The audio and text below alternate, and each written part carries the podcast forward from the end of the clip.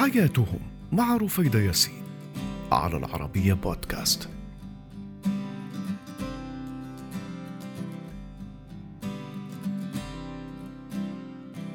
مرحبا أنا رفيدة ياسين وهذه هي حياتهم على العربية بودكاست.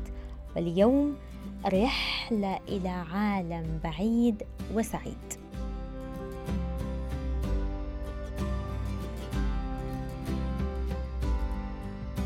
هناك في غابة الأمازون بالبرازيل في أمريكا الجنوبية.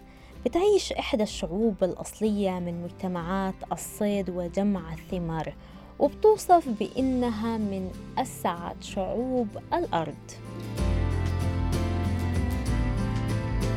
قبائل بيراها. بيعيشوا أساساً على ضفاف نهر ميسي في الأمازون.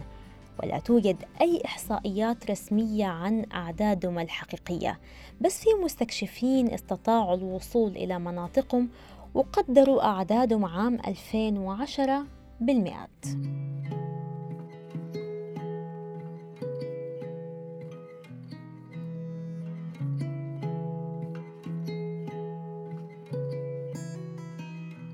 قبائل بيراها بتعيش بمعزل عن المجتمعات الأخرى في محيطها. وتوصف بأنها من القبائل الأكثر غرابة في العالم وده بسبب خصوصيتها واختلافها عن محيطها. أكثر ما يميز شعب بيراها هو لغتهم اللي بتعتمد بشكل أساسي على النغمة. يعني زي إنه يكون لرمز واحد مكون من الأصوات نفسها عدد كبير من المعاني. على سبيل المثال بتختلف كلمات زي صديق وعدو بالنغمة فقط مش بالحروف ولا بأي شيء آخر.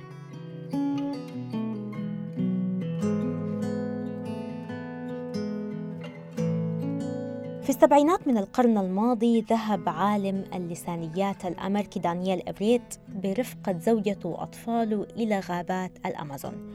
وكان هدفه الوحيد والمحدد هو اكتشاف عالم قبيلة بيراها.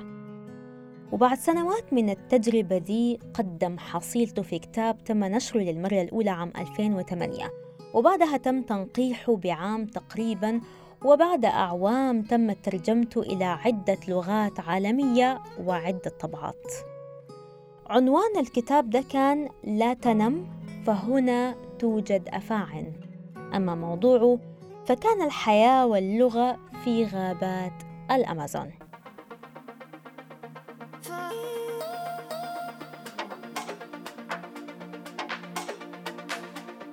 قبيلة بيراها وفق ما جاء في كتاب العالم الأمريكي لا تزال تعيش على الصيد والقطف.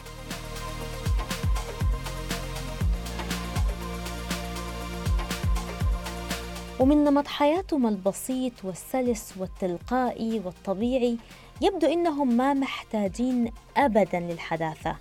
وحتى بيصفوا نفسهم بأنهم من آخر ممثلي ثقافة الصيد والقطف في البرازيل.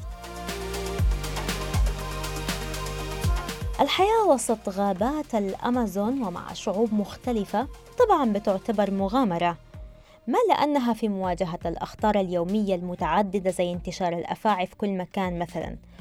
ولكن بتكمن المغامرة في العزلة عن العالم الحديث بكل مغرياته واختلافاته.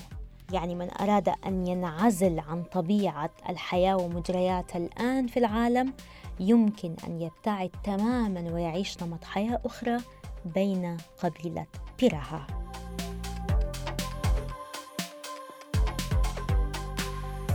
شعب بيراها بيعيش بعيدا عن كل ملامح الحياة المتطورة وما دخلت حياتهم أبدا التكنولوجيا الحديثة. لا كهرباء ولا تلفزيونات ولا كمبيوترات ولا أي وسيلة من وسائل التطور الحديث. ولا بيعرفوا حتى أي نوع من أنواع الرفاهية. وبيفضلوا لما يحبوا يمضوا وقت رفاهية إنهم يمارسوا ألعاب محلية معروفة ومتوارثة عبر الأجيال أو حتى إنهم يمضوا بعض الوقت بين جيرانهم وداخل مجتمعهم.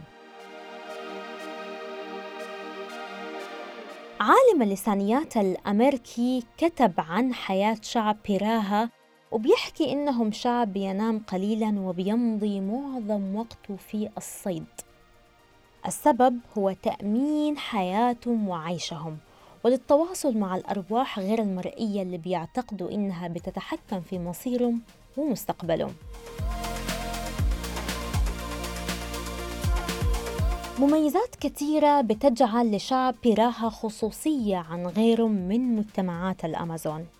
مثلا اللغة بتوصف بأنها لا تشبه اللغات الأخرى لأنها بتفتقر تماما للأرقام وما فيها أي لفظ للدلالة على الألوان ولا أي تعبير للدلالة على الحروب أو على الملكية الخاصة.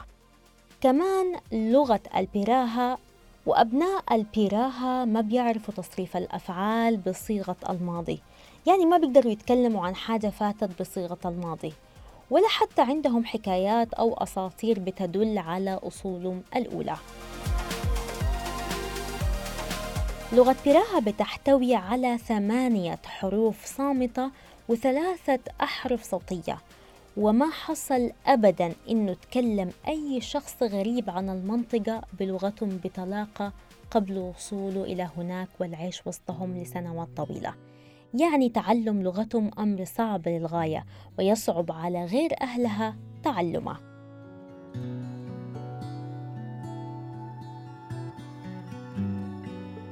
بيحكي عنهم عالم اللسانيات الأمريكي بعدما عاش سنوات طويلة في وسطهم. إنهم لطفاء وبيضحكوا من كل شيء تقريبا من الأفراح ومن الآلام اللي بيتعرضوا لها. يعني بيضحكوا مثلا لما يصطادوا كمية أكبر من الأسماك وبيضحكوا أيضا لما ما يصطادوا. وبيضحكوا برضو عند الجوع والشبع والفرح والحزن.